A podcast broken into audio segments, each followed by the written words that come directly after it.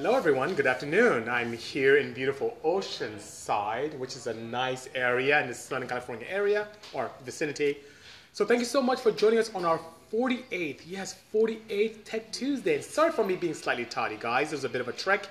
Here to our friends at SOS Customs. And for those of you who don't know these wonderful gentlemen, and a few ladies as well, they are the individuals who did the crazy interior in our Odyssey. So the world famous Motor Odyssey 1000 horsepower plus, they did the interior here, which is pretty nice. And they're helping with the interior of the Wago van. Their work is absolutely spectacular. I've used them in everything from Porsches to Hondas to Hyundais, you name it.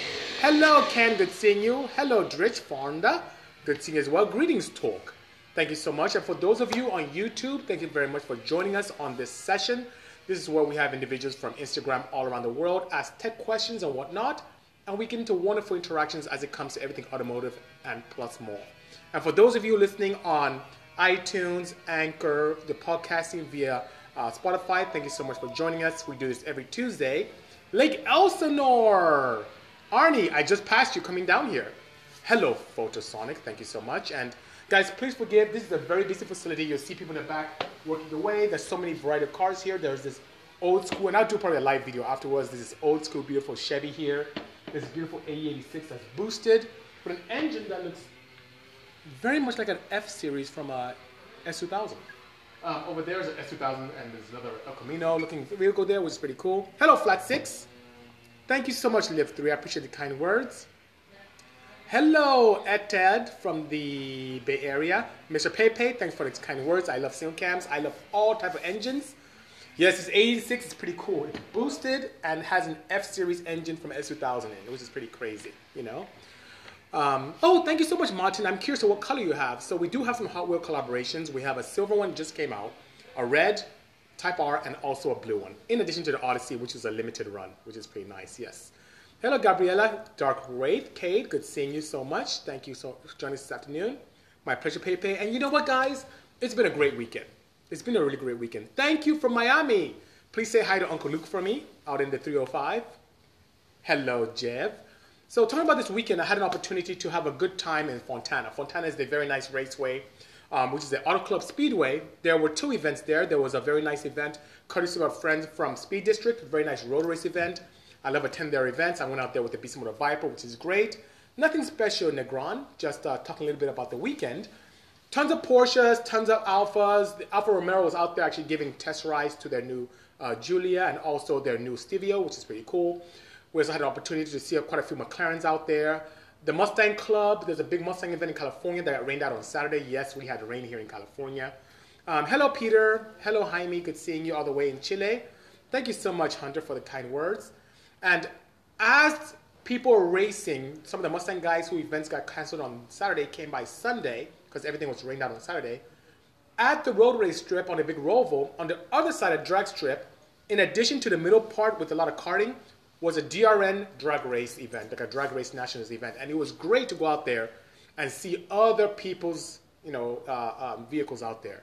Um, Fox is asking what my schedule for SEMA. I should be in the Vegas area early on Monday. Um, Tuesday, I'm pretty much on site from 9 a.m. to 5 p.m and that'll continue all the way to Friday. And Friday I may leave at uh, 6 p.m., which is pretty interesting because we have to offload, which is really nice, you know. Hello from Texas, EJ8. Thank you so much. Hello, Leo. Oh, good seeing you, Daz. Hello. Um, what's the car behind me? This right here is an AE86. Um, the guys from SOS Customs is putting this together very nicely. SOS, by the way, is a facility that they do a lot of paint. They put in one of our Porsches. They also do a smashing job with interior. They did interior on the Odyssey that we have, the Bisimoto Odyssey. They did interior on one of our crazy white body Porsches. They did some interiors on the, you know, the, we have this crazy like ruby stone red Porsche. They did interior here as well. Very high end work. Even the charity car we did for McKenna two years ago, where we uh, raffled it off in, in Monterey, they did interior here as well. And this right here, um, I'm here today to pick up, not only to interact with all of you, but to pick up the interior for the Wago van, which we're doing, which is pretty nice. And this is an 80, AE86 with what looks like a boosted F series out of an S2000, which we'll get to talk to the owners very soon about what is going on with this project. I have both Oscar and Saul who'll be joining me very soon, and we'll talk a little bit about what they have going on in this wonderful facility in Oceanside, California. So back to my weekend. Um, the opportunities that existed at the drag strip was very interesting. I saw probably six to seven really nice drag cars.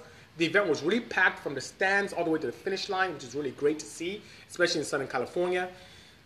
But there's one thing I noticed as I talked to enthusiasts. A lot of people tend to copy each other, and that's very sad. You know, they tend to copy each other, and I wish people would be more creative in the motorsports community where they can try and experiment with things because creativity really is the bane for creation. Um, being able to do things differently, being able to um, invent and figure things out without waiting for other people to copy is something that we really had a lot of pride in Sport Compact, and that seems to have gone away. So, that being said, guys, don't worry about what other people say. As you build your cars, build it to your heart. Build it as a way to express yourself. Don't wait for other people to do it. Do what is ideal for you. I do it. People see me and say, BC, oh, you single cam this, single cam that, or you're doing stuff with the, um, the M96 Porsches and M97 Porsches. Well, it's because I didn't care what other people were doing. I found opportunities with, especially head flow and opportunities with components that could be interchanged very nicely. But the head was the key component in terms of being able to create power. And that's what I look at. So the M96, M96 seven, hem, seven heads flow so well, better than the turbo head. So why not play with those? The F22A flows better stock than many Porta B series. So why not? So as I go to events, whether it's in sport compact or in the exotic world, I really would like to see people do more than just creative wheels and tires or creative paint jobs or wraps. Use that same creativity in your engine in making it fun, you know? So that being said, um, uh, let's see. Uh, let's um, talk a little bit about some of the questions I had to come in um, briefly. Hello, Sam. Good seeing you. Amen as well, you know? Um, the question came in about the Viper that I drove this weekend. What suspension components do I have on it? So since that is a, a GTS Viper, which is more of the luxury line within the lineup of the fifth gen Viper, which ended in August last year, um, that particular setup has electronic shocks and you can adjust it from the cockpit, which is pretty cool. So you can adjust the rebound and compression and kind of the handling. So you have a race and street setup. And I didn't want to take that away. So what I have is some Bisimoto custom shorting caps. These caps allow you to lower the car and still retain all the electronics inside the Viper, which is pretty cool, you know? Um, Jevi, um, I've seen those, but it doesn't allow me to really do great things in terms of compression and bore size. So um, in terms of pistons, I prefer the Tron pistons because they allow me to be very, as we talk about creativity, allows me the opportunity to do something really wonderful in terms of compression, design, flexibility, and efficiency. So I can do everything from thinner uh, top rings to lateral gas ports to different dome configurations that can allow me to have a better burn. So if you look at any of my high compression domes, you'll see a slight dip in the center of the dome to help with flame propagation. And that does a very good job in allowing me to be more efficient. Thank you so much, SOS Customs, and thank you so much for having me here in your lovely facility. Josh is asking, do I like Formula Drift? Well, I didn't, but I do, by all means, I do. Um, for years, I was a huge individual that was against drifting. I thought it was like glorified, how should I say, figure skating for cause. I didn't think it was very involved. Um, but two things happened to me this year which changed my life. Hello, Heavyfoot. Um, one, our friends from the ID agency had this little event that they had together where they brought four influencers uh, to the Irwindale Speedway, and I was one of the four. The other three were kind of YouTubers, but I really didn't know them, so forgive me. Um, and they weren't really, you know what's scary is uh, some YouTube people a matter of fact, a majority of them who are into cars or car influencers really don't know much about cars. So I talked to these guys and they didn't really know much, but that was interesting. But nonetheless, I had the opportunity to um, play around with uh, a Mustang drift car that the team Roush brought out, and we had some influence by another team in Vegas, and it was not easy. Drifting was actually pretty difficult, and at the end of the day, I got a you know, with a structure, of course, by, beside me, I got a very good lesson and got a hang of it. And I found out that it was not easy to do to have, how should I say, controlled chaos, and that gave me more respect for it. So that being said, I started liking drifting quite, quite a bit. Then, let's fast forward to something that I may be able to talk about a little bit, but Saul, who's here, um, he's one of the owners here of SOS Customs. He has this pretty cool, you can't see it, but if you see a little orange aperture over there, there's an orange Z that has LS swap in it, boosted and he was part of this cool television show that we did out there in, in New York. And he had the opportunity to take a drag setup car and try and attempt drifting. And he got a hang of it, but it was very challenging, but give a lot more respect for that control that exists with drifting. So fast forward to today, I don't see it anymore as figure skating for cars. I actually respect it as a type of motorsport that's quite different, which is pretty nice, you know? Um, boosted GD3 for me, which means he must be a fit guy or L series guy. How much would an engine build like the 400 turbo fit typically be? Now, if you're just talking about the engine itself, you can probably put together the engine. I have some pistons that can probably help you out with too. You can probably, if you do the work yourself, put that engine together for about four grand, just the block and head itself in components.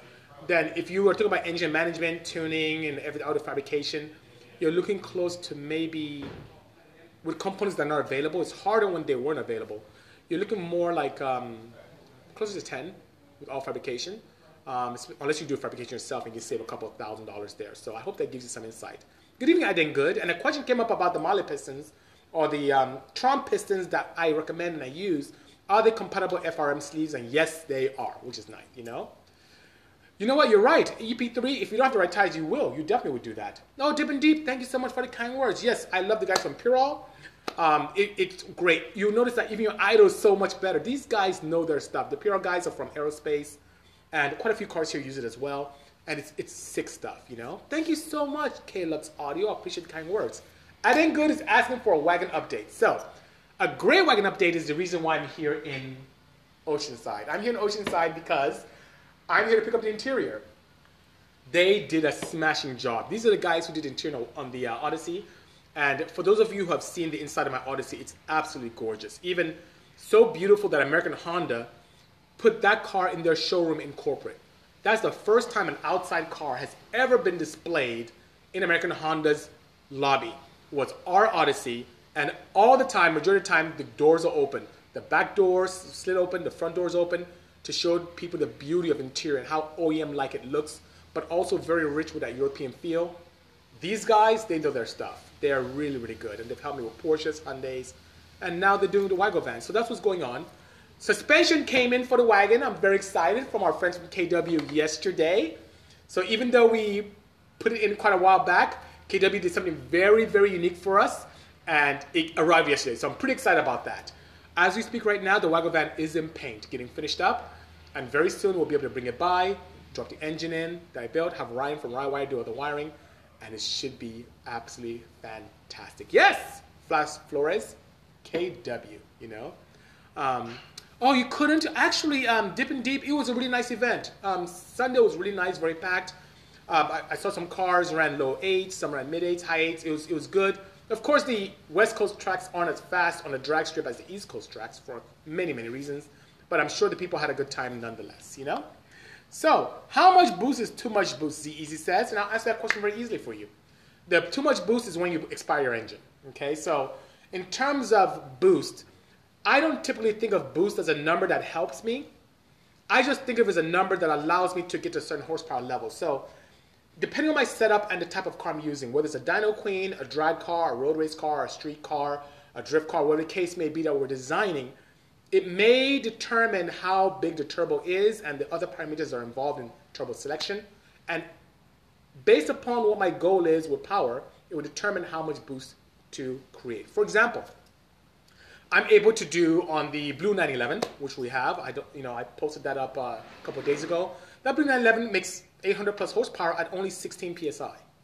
But on the same token, those are twin 57 billets from Turbonetics. Now, on the same token, let's say something like uh, I have a 2012 Civic where we went to a smaller turbo to get some more response. We ended up making 880 with that, and we did that at 35 psi. So look at the difference, 16 and 35, and the engine, the design, all has a lot to do with that, which is pretty interesting, you know? Um, WA1 is saying, can I send him some free stickers? I'd love to. All you have to do is send me a self-addressed stamped envelope. I'll throw some in there, toss it in the mail, and you're good to go. I'm here to help, you know? Um, so, Josh is asking, do I know a place in the UK for Beamer parts or a website? In the UK, I don't know, but I may turn to one of my dealers out there. So, Daryl, if you're still listening here, if you're still here, Pro Phoenix, if you have anyone to recommend for BMW work, I have a gentleman here asking for that.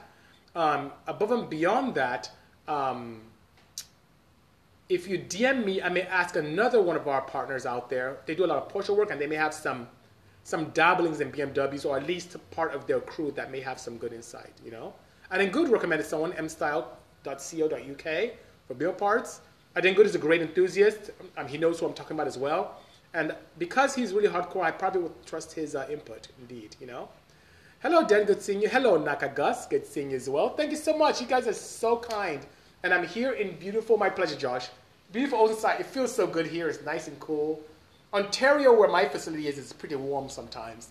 And I was talking about earlier on some wagon updates, and I talked about my experience at the racetrack this weekend and how people should really, really, really try experimenting with things and not wait for everyone else to do something and copy.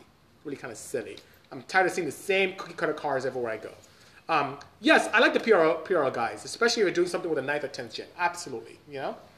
Um, plans for unveiling the wagon is what Fox Design is asking. So our friends from Super Street are going to be covering the Wago van, and they are going to be re releasing information little by little. We're also capturing some amazing content for us internally and also from our friends at AEM Induction. So if you go to SEMA this year, you will see the K&N Filters AEM Induction booth. You'll see the wagon there in all its glory. And Fox Design supplied some really cool components for it. I think Good did as well. So we have some some love going to this build. Above and beyond being bigger and better than my original Wago van, there's so much enthusiast love going to it. I cannot wait to unveil this car. It's gonna be pretty nice. Hello, VQ. Good seeing you. Um, Street Racer, there's a truck right here next to me. There's a Chevy truck. It's actually absolutely gorgeous. And I've thought about it, but I haven't had an OEM to partner with me on one yet. Um, but don't be surprised. Maybe we'll do something with Mazda. You never know. You know. Um, for the 50th Tech Tuesday, could we get a video ride along with the wagon and fuel pools? So let's see here. Well, 48th, that may be possible. You know, the sad thing is that the 50th one might be, be right before SEMA, and I don't know if I can take the risk of damaging the car before the event. I'll think about that. We'll see what we can do. Maybe the year one, the one that's a, a full 52 which I'm supposed to be at 15 for that. Anyway, I'll see what I can do, sir. Thank you so much. My pleasure indeed, Fox. I really appreciate all your support, you know. Um, so let's see. Drag the Viper down to 1320. Wow. Maybe I will do that. I've done a lot of road racing with that. It's fun. I place some videos up. Maybe I'll place another video up as a reminder, you know. Yeah, EJ8, Super Street is exactly the place to be. By all means, I, I agree, you know.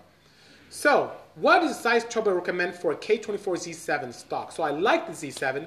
I would recommend a 57, 57, or if you're really crazy ballsy, maybe something in the 62, 62 range, but a 57, 58 millimeter turbo would be nice. You can have some great examples from Turbonetics and Precision. And that would give you a good, depending on intake manifold, um, anywhere from a 380 to 400 plus on a stock engine reliably, which is nice. On rubbish 91 octane, which is very good, you know?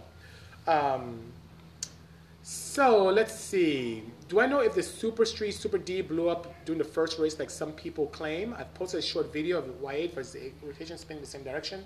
Well, um, I don't know. I wasn't intimate with that build that they put together. Um, all we did with that build is supply um, a header design, which allowed to make a lot of power, but I'm not intimate with the details on that project and how reliable it was. And I didn't build it, you know. I need to work with Honda on a new Ridgeline truck. Hmm. So through the Gorilla picker, I haven't been paying attention to a Ridgeline line of vehicles. I don't know if they're coming out with something new. If they are, I wouldn't be opposed to that. I've always liked Ridgelines. They're very truck-like in utility, but very vehicle-like in drive, which is pretty cool, you know? You would love to have us join. I assume you're talking about the challenge. Yes, I'm a dangerous person to be part of that. I'm very, very creative. I wouldn't mind, but uh, it depends. It depends. I'll see what I can do with my schedule, you know? Oh, yes, I did good. This is a beautiful AE86 um, on some very nice wheels, on some stretch Falkens. And you know what's even great with this? And we'll have to do some, uh, a little sneak peek on this and get some insight from the owners here. But it has an S2000 engine in it, boosted, which is pretty cool, you know? So is the Honda CRZ worth buying? Yes, it is. Whether it's the one that we have in house that I won't be using much of any, much more, or buying something that's very, you know, used already in the market. It's, it's so sad that it was discontinued because the enthusiast community didn't embrace it, but it's a very sexy car. I do like those quite a bit. Yep, time to buy the CRZ, absolutely. Info on front wheel drive to rear wheel drive. Well, Tony, I am a huge advocate of the all wheel drive movement. So, especially if you have an opportunity to do that, that's great. Front wheel drive wise, we built recently and it's quite involved. And our friend Sam, who may still be here, was a huge integral part to the success of that project. was taking a 2017 Honda, no, Hyundai Santa Fe that was initially 300 horsepower or so, front wheel drive, and converting it to rear wheel drive over 1100, which is great. And it was absolutely fantastic. You can't beat physics. Even though we've done great things and strides in creating opportunities for racing and speed with front wheel drive drag applications, when you launch weight transfers backwards, you want traction to be in your favor. Rear wheel drive is always supreme. But when it comes to all wheel drive, it gives you the best of both worlds. Great gripability in all types of, of terrain, and also the advantage that physics provide us with moving with forward and having that excellent grip. You know what's awesome in terms of drag racing? What we see with Porsche 911s, RR platforms, rear engine, rear wheel drive, like bugs. Those give awesome 60 foots, which is pretty cool, you know? What I think about Wapo's S2K, I don't know who Wapo is. Please forgive me. Um, can I get a turbo kit from you for the CRZ?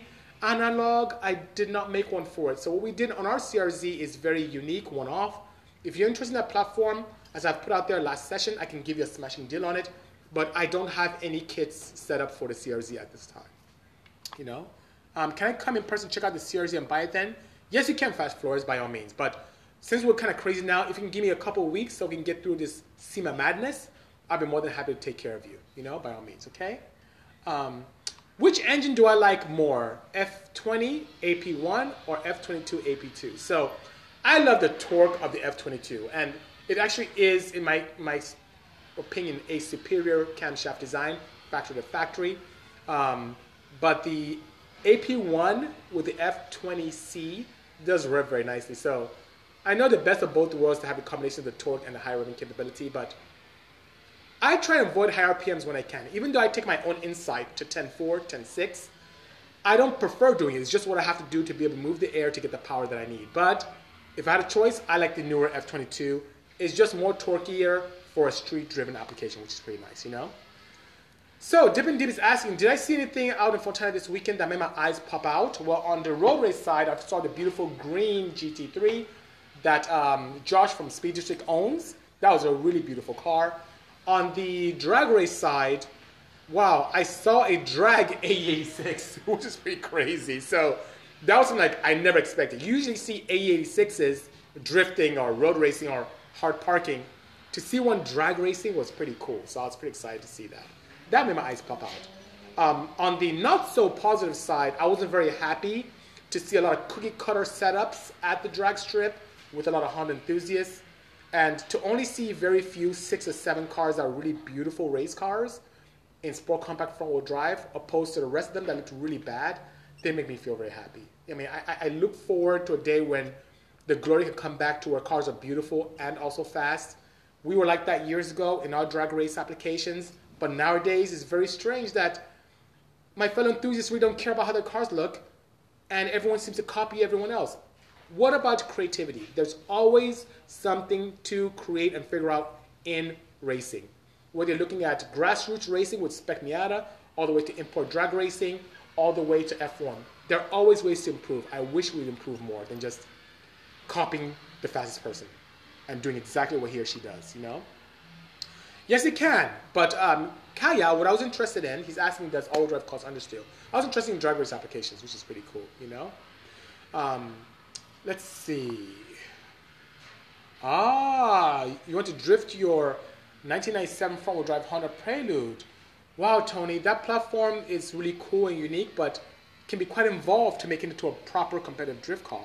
You may want to think of some kind of other FR application, which would be cool. And here's what's interesting with the Prelude. You don't have a very nice tunnel in the center of the car to even send a drive shaft, let alone, you can even send a shift rod properly, let alone a drive shaft. So try and think about what your goals are. I'm very big on uniqueness and thinking out of the box, but I'm not a huge advocate of really investing heavily to a project that can be very, very cost prohibitive. So please forgive me, you know? So, um, oh, Wapo is S2000 behind you with the, with the black LS1. Wow, I didn't even notice that. I came here and just set up to talk to you guys. So I'm gonna take a look and I'll get some input and definitely give you some feedback on that, you know? Um, what should we do for extra fuel since we only use 450cc injectors? Auto sauce, you're very bad. Now, if I tell you, I'll tell you. Fear pressure. That's all I can say. what size is turbo on 86 and what transmission? I don't know yet. Take a look. All I see is an AR70 on it. The gearbox, I don't see an adapter plate, so the gearbox looks like a standard AP1 gearbox. AP1 and AP2. It looks like S2000 gearbox, you know? Oh, here we go. GT30. They're here. And a stock S2000 trans. Yeah, it looks like I could see the transmission, but I couldn't tell what size turbo was on it, which is sad, you know? Um, have I driven the GT2 RS? Not yet. I have not yet, you know? What can I do to get a little more torque out of the AP1? Wow, there are quite a few things. First of all, um, if you are NA, camshafts helps quite a bit, tuning helps quite a bit, exhaust systems, even though the S2000 AP1 header is probably the, not probably, it is the best designed factory header I've ever seen in my life. So you can make a little power from that, um, but you can't make tons of power from that. But if you, from the flange back, increase the diameter of the exhaust system and even go to something lighter, you can experience some torque improvement as well. Now the ultimate is to actually, of course, boost it. There's so many bolt-on kits out there for turbocharging and supercharging. I love turbocharging because of the versatility. I like supercharging because the lack of heat management issues, but you can definitely do that. But if you want to stay NA, camshafts help, exhaust, induction, and you're good to go. Thank you so much, Hannah. Thanks for the kind words. Hey, Shell, how are you? Thanks for joining us. Thank you so much, Akma. I'm telling you, we need more creativity. People just sit down, don't want to try things, don't want to experiment. What is life if we don't experiment? What is life if we don't experience? If you had to die on Monday, how fulfilled would you feel if you look back your life and you never try something unique and new? The beauty of being able to try something amazing is just to be able to experience. And if you fail, don't look at it as something bad. Look at the experience to allow it to be better. Every day I learn something different. And sometimes I don't succeed. But I learn from those experiences and allows me to even share what I'm sharing with you today. You know? Okay, so Wapples this guys behind me. Also, my opinion, what would be better for a daily street dividend supercharged or turbocharged K20Z3? So, best for daily driven. Oh man, you know, superchargers do allow for less heat management issues. It does give you some parasitic losses, and, and what I mean by parasitic losses, you take energy to turn the compressor to make energy. I prefer turbocharging, where we're using expended gas and heat energy to turn a compressor. So, and turbocharging is a lot more, how should I say, modular. You can play around with things quite a bit. You can do boost for gear instead of having a thick boost application. So, for me, you, you, know what? Don't even listen to what I'm saying. Look at what I do. A majority of my cars are turbocharged. So turbo the way to go. That's what I like, you know? So I didn't go to saying a car is an expression of self. No car should ever be the same. It's all down to its owner's taste. Amen, brother. You're absolutely correct. So I didn't go. I share that philosophy, and I see that. I see that with people with wheels sometimes with tires, but they should take it further. Even with paint jobs, I've seen people copying the same paint jobs. Don't care about what other people think. It's about you. It's about your expression, what you love. If you love pink, paint your car pink. If you want to stay D series, stay D series. If you want to put an S2K engine, in an AE86, do it. If you want to put an LS inside your S2K, do it. If you want to put a D series in an El Camino or Ranchero, do it. Whatever you want, do it. At least use that as a way of self expression. And I understand sometimes if it's kind of experimental and crazy and expensive, but I'm telling you, the joy it brings when you succeed is second to none. You know? The best transmission for F22A in a CB7, you have a couple of options there. Um, you have the opportunity CB7 to do um, like a sequential HTB. That's the best gearbox, period. But if not, use one under a prelude, by all means. Um, the cable is an advantage in the CB7 chassis, only because you don't have an aperture or tunnel to do a shift rod easily, you know? Um, Street Racer Jones says, I've always cared about how my cars look. Can't stand my car to be dirty and have ugly paint or anything. I hear you. I hear you. Even when I was a student, when I couldn't afford to get the most expensive paint jobs, I went to a Maaco. You know, I did the four to six hundred dollar paint job. My paint job, I'd wash my car and my rag would be blue, but you know what? At least it looked nice. Even though I couldn't afford a crazy paint job, I didn't know any better. At that time, I wanted my car to be clean. I didn't want it to look like rubbish. So that being said, I had to do that. And you know, forgive me, guys. There's so many things about my life that I haven't shared with you guys. And Duran and I from Pirate Auto were talking about that this weekend. And it, it's interesting. My first job when I came to America, believe it or not, was at Carl's Jr. So my very first job was at a Carl's Jr. Um, I worked there for one day in drive-through, not even one day, like a couple of hours. First day, they took me out because people couldn't understand what I was saying, and they put me on dining room duty. So I cleaned up and cleaned the tables and brought people their food in the dining, which is interesting. The job I had while I was racing quite a bit, street racing, and while I was in school, was working at Circuit City. So for those of you who remember Circuit City, where service was state of the art, that's the uh, the Best Buy competitor at the time. And Best Buy came a little bit afterwards, but I sold uh, personal electronics. Uh, started with miniature electronics, went to car stereo, and of major appliances, which is pretty great, you know. EJ80 is saying, Wagovan drifting? No, it's not quite set up for that. Um, my Wagovan is really, I mean, honestly, it's my revenge car. It really is. It's my revenge car for the Odyssey. The Odyssey is such a powerful, beautiful car, weighs 5,000 pounds, makes 1,000 horsepower, but it's front wheel drive and it's rubbish just in terms of traction. I'm fixing all that. The Wagovan is going to be more powerful than my old one. Going to hook up very nicely and it's going to be lighter. So I can't wait to have fun with that. And I'm going to show you guys what we're doing, you know. So, Dura Goda says all he sees are shows of bag wrapped cake decorated cars with flashing lights. I don't think the XK deserves to be bagged. Well, it depends. Once again, that's expression. Now, I hear you. I'm a study guy myself. I have bags on my Wagovan. No, no, Wagovan.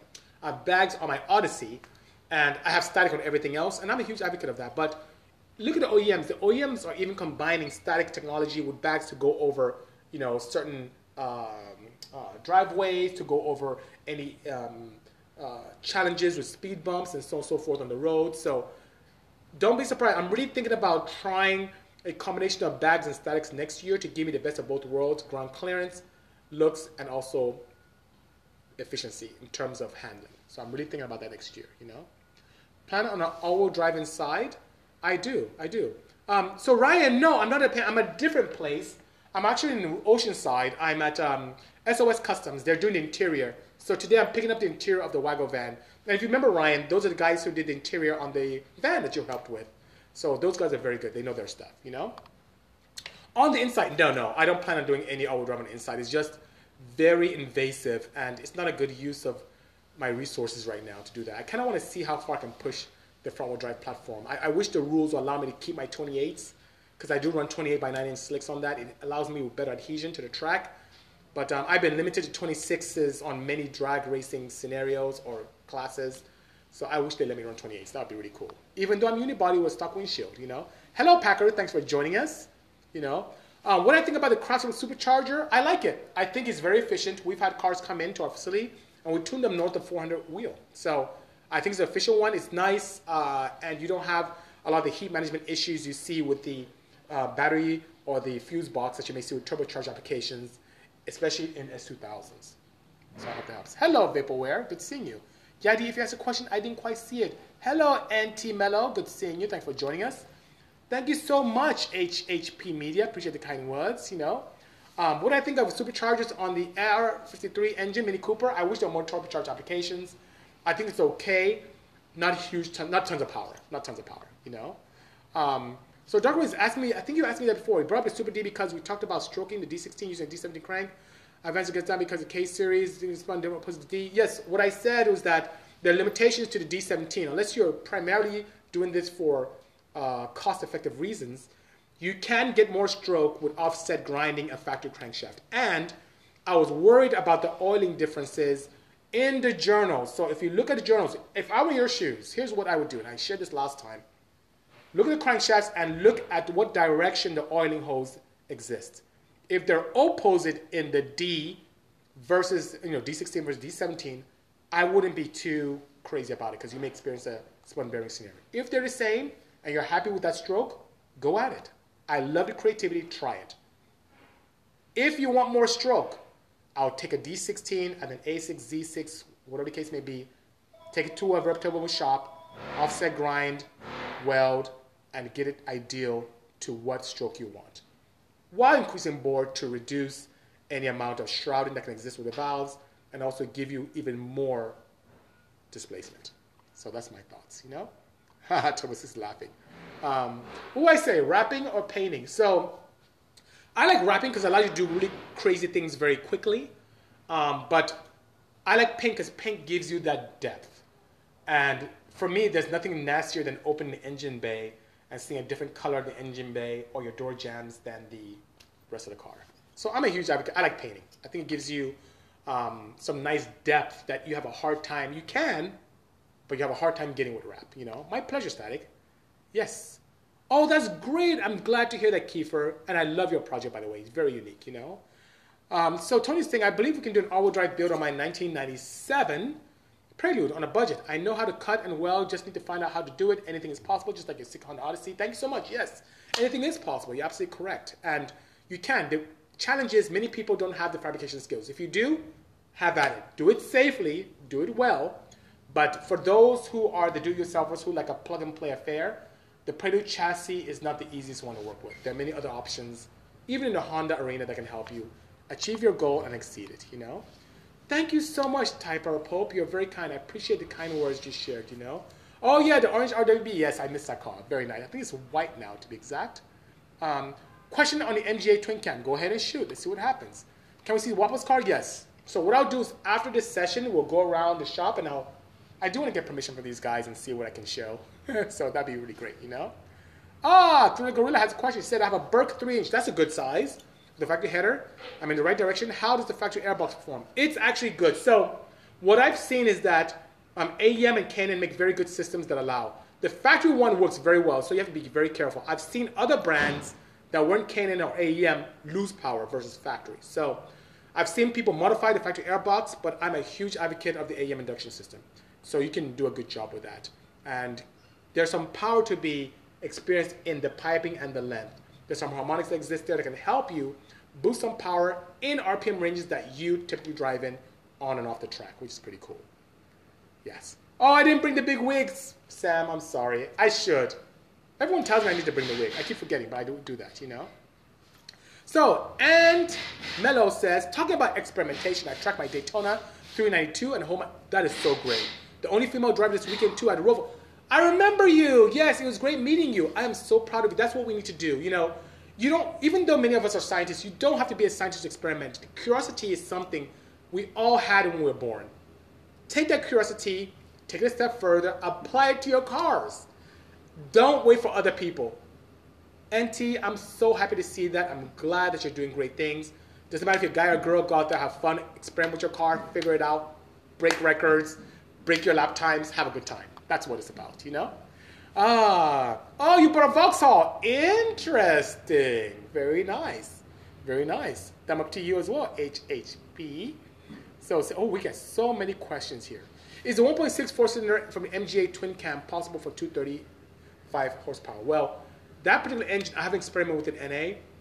In a forced induction, I'm sure it's very possible, but I haven't experimented with it. I have very limited um, experience with MGA engines to be able to point you in the right direction. And guys, forgive me even though I have tons of experience, I've experienced a lot, I will never, ever, ever tell you something that I haven't played with. I will never guess and give it to you as fact. It's just not my way of life. I don't do things that way. So even though I'm a huge advocate of small displacement engines, and I've done so many different things, if it's an engine platform I haven't played with, I'll be honest, and I'll tell you I haven't.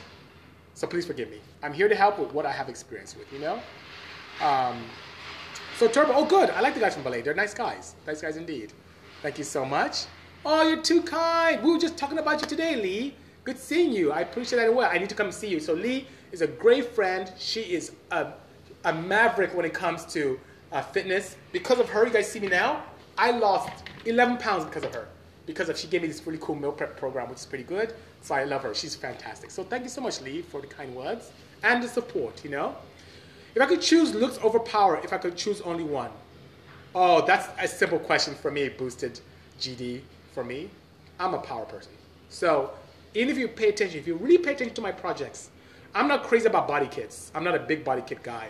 Um, I spend a lot of time on the engines, on keeping things reliable, on engine management solutions.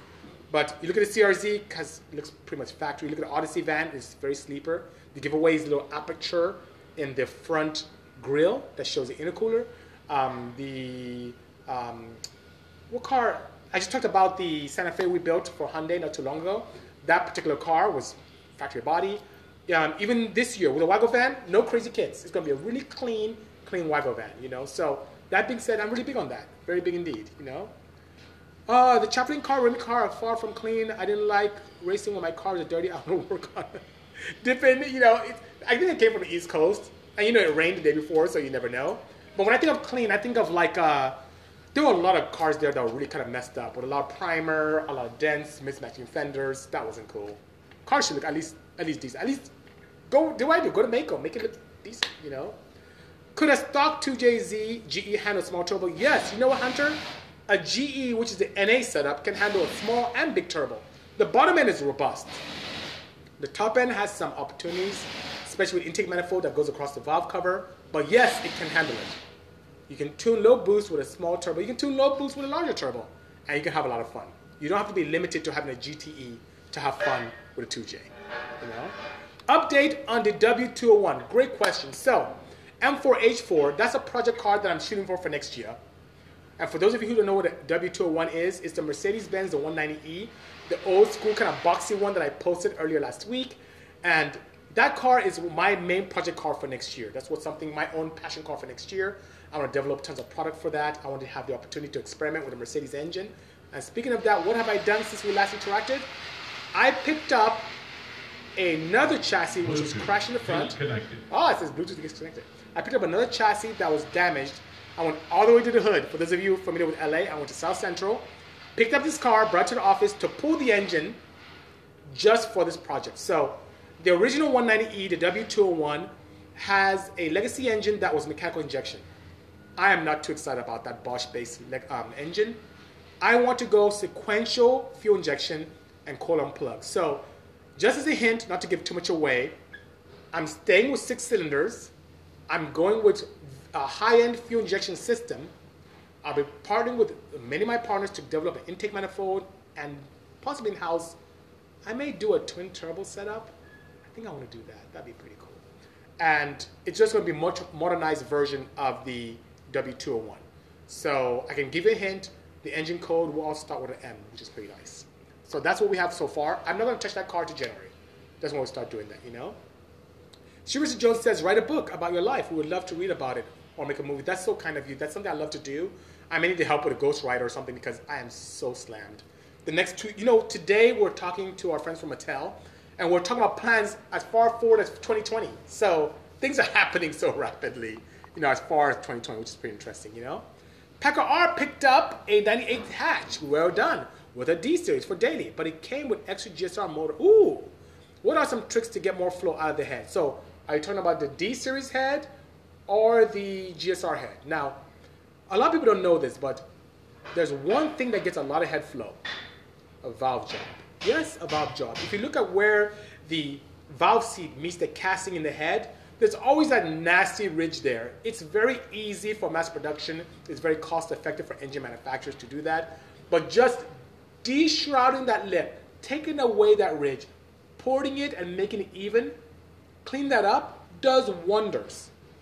And if you want to go into a pocket and get more of the pocket port, do it. Head flow is the key for power, especially in an NA setup.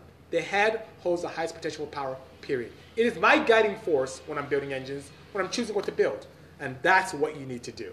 So, even with a head that flows well, there's always opportunities for power in low and high lift by taking care of that valve seat area and getting rid of that nasty ridge there. Does wonders for you, you know?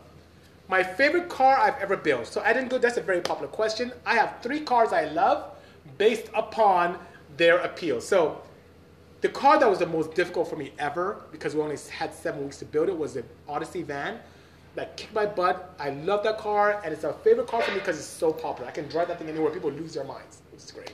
And I drive that company often. It's dusty and engine bay. I drive it. In terms of just, oh my goodness, this is frightening, I would say the blue Porsche 911, the one that makes 850. Um, that's the car that almost killed me once. Um, Matt Farah drove it like this shouldn't be on the road at all. Spike Feresten drove it for Car Matchmaker, loved it as well. And it's just a car that really, if you don't respect her, she will bite you. So it's a very fun, scary car to drive. Now, in terms of just sheer, just oh my goodness, this is like the perfect car to drive, I would say is the Red Boxman center seat. So Sam is here as well. I think he's still here. He helped with that build, and that car is just so much fun to drive. That is my best one. He was absolutely, fa- it was an absolutely fantastic car, you know. So I hope that helps. I hope that helps indeed, you know. Um, Why did I use the Wago van for Netflix on fastest car? EJ8, very simple question. One, it wasn't built yet. I'm still building the car. So if you're talking about original Wago van, I sold that, wow, almost six, seven, eight years ago. So it's been gone for a while. Um, but the Wago van I'm building now is wasn't available when that show aired. As a matter of fact, the car recommended was the rear-wheel drive converted Hyundai, but they wanted Odyssey, and Odyssey is what they got. But don't be surprised. We were in talks with guys from Netflix as recently as last week, Thursday. So don't be surprised if you see it in an upcoming episode. Not the one coming up, not the season now, because I'm still building it, and they're starting to film already, but a following episode. Never, never, never know. Thank you so much. You're too kind, Fox. I appreciate the support, you know. Makeup paint and some color sanding. Thank you so much. I appreciate the kind words, Gorilla. I didn't know. I, I was a student. I didn't know. Will my drag Insight have aluminum rods? Of course, Dippin. I'm a huge advocate of aluminum rods. And you know why? For those of you who build engines or somewhat familiar with engines, you may have had vast experiences with steel rods. They're cost effective. That's what you find everywhere. Most cars are steel. In my Wago van, an engine I'm building now has steel rods, but I'm a huge advocate of aluminum rods, especially my drag applications, because of many reasons. One, allows me to cost effectively prototype. Two, they are very lightweight. Three, they are natural shock absorbers. And what I mean is that if you ever have a situation, either for tuning, fuel, whatever the case may be, where you detonate, aluminum rods do a great job in absorbing detonation before transferring to the crankshaft, which can help you tremendously. You see top fuel guys, they go crazy, they have violent explosions in their engines. They couldn't run steel rods. They would destroy crankshafts like that. Aluminum rods are just these wonderful shock absorbers. And here's what crazier. I'm a crazy compression guy when it comes to static compression. And there's some tricks that I talked about before in terms of dynamic. My Insight runs north of 16.5 to 1 um, compression. My D series I run 18.4 compression. The aluminum rods allows me to be more of a variable compression engine. And what do I mean by that? When aluminum rods are at rest, when you're building them, you don't want to stay at 30 to 35 thou in terms of piston to head clearance like you would steel, because you'll smack. Aluminum rods do tend to expand. You definitely want to give, depending on the weight of your piston, heavier pistons need to give more di- distance. A lot of pistons don't have to, but you could be anywhere from 60 to 55 thou piston to head clearance. And why are you doing that? So when the engine warms up, the rods expand and gives you that nice static compression that you desire. Now, what happens when aluminum rods are cold? They're shorter, I have a huge uh, distance between the head and the combustion chamber. I mean, combustion chamber and the piston top. I start the car, it's easier for my starter, it's lower compression, and as the engine warms up, the rods expand, my compression goes up, it's a win-win. So I love it, I love aluminum rods. So to answer your question, yes, my drag Insight does and will continue to have aluminum rods, you know. Happy Tech Tuesday to you as well, Landshark. Thanks for joining us, you know. What is a good transmission for a 95 Civic that will get a K24 engine? Depends on what legacy, but I'll say anything SI. An SI or Type R would be ideal. That would be very good, you know?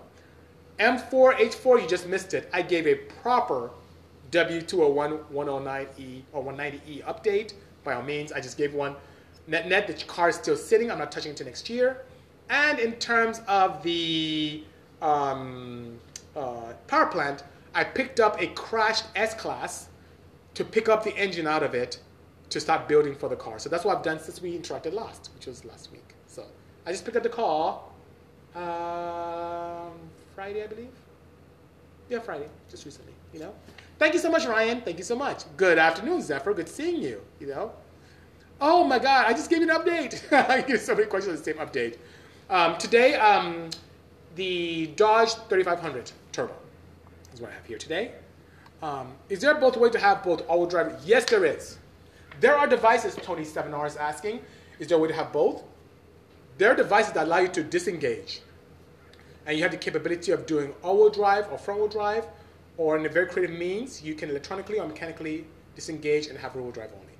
Hello, Anthmoto. Yes, Vipers. Anthmoto, you missed it. I talked to Vipers earlier, and we had questions about suspension so on and so forth. I love Vipers. I'm so sad. You know my take? as Ralph Gilles, who's you know head of global design for FCA, good guy, good friend, huge Viper um, influencer. One of the reasons why the fifth gen Viper looks how it looks today uh, was thanks to Ralph. Ralph is very close to me, and even my son's godfather, so we're very close. And we've had discussions about this, and I really feel that if the Viper was automatic, even with paddle shifters, um, it will still be around today. It's just a lot of people don't like rowing gears. I love rowing gears, but a lot of people, no matter what, look at the market today. People just don't like three, three pedals. I know most of you do, but many many people don't. You know, how much does my drag Insight weigh with me in it? 1910. Um, is the blue Porsche have scary drive? Yes, it is. Very very scary. Oh, there you go. Ben Butt, hello as well. Paint does rule. Um, looking to buy a 98. Ooh, Austin, do it. The VR4, especially if it's a clean one, is something that's going to be very viable very soon. Pick it up. You won't regret it. 300 GTs from Mitsubishi were awesome cars. All-wheel drive, turbocharged. VR4s are awesome. I love them, you know. Has compression I've ran on a Honda with a turbo. So myself physically, I have done 11 to 1 myself. Um, customers have come in with 12.5 to 1, and I've tuned them with success. So I hope that helps. I'm gonna make anything for FK Type R. Yes, um, we do have uh, cat bypasses and downpipes as we speak. So if you need access to that, let me know. Just DM me and I'll make sure you have it. Um, Colin, I just mentioned what I drove today was a, uh, a Dodge 3500 diesel truck. That's what I brought all the way here. I need to bring something big anyway because I need to be able to pick up the seats for the Wago van, which is pretty interesting. What is my process for picking and creating new projects? You know what? Um, in the past, it was primarily due to the engines. I would look at an engine and see potential, especially with head flow and drivetrain design. Um, and then even look at the valve train, making sure that it's, it's ideal for high RPM activity. Nowadays, it's a combination of that and aesthetics. So if I see cars that are very unique, cars that have a story behind them, maybe something I grew up loving, like the 190E is something I love so much because I grew up watching in the 90s touring cars, was British touring, German touring, or Japanese. I just love those cars, and I love them so much because they look like something that my parents could just buy off the showroom floor, but it's on the track racing, which is pretty cool. So that's the reason why, you know?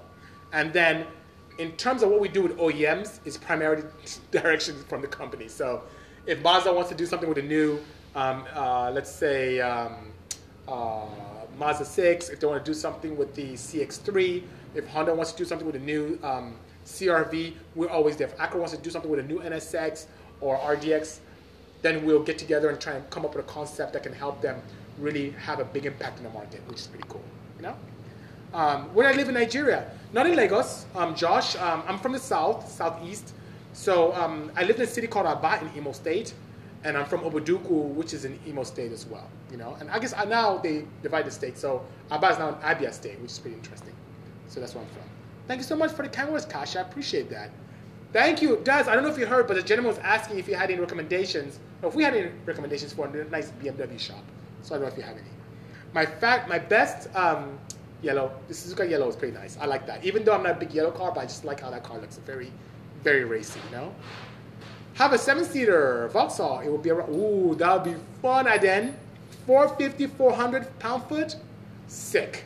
That'd be so dope. I can't wait to see you finish it, you know, which would be nice, you know? Best upgrade, I think, for Mini Cooper Sport Engine. Um, let's say, well, intake and exhaust will help. Definitely, you want to protect the engine, and the most cost-effective way of protection and getting some power is with Pure Oil. So I know the guys from Pure Oil, by all means, upgrade. Don't use any rubbish oil in your cars. It's not worth it. You can get uh, improved uh, efficiency because lubricity. You have an opportunity to make more power, and because of its compound, both the base um, of a combination of, uh, um, I would say, um, uh, group 4 and group 5 oils and added package with high zinc, you can protect your valve train very nicely and have a cooler, cooler oil temperatures as well, you know? Yep, I hear you. Akmal, power all day. Mal, time is, you know, can you believe, guys, we've been together for almost an hour? This is bananas, you know? This is bananas, you know?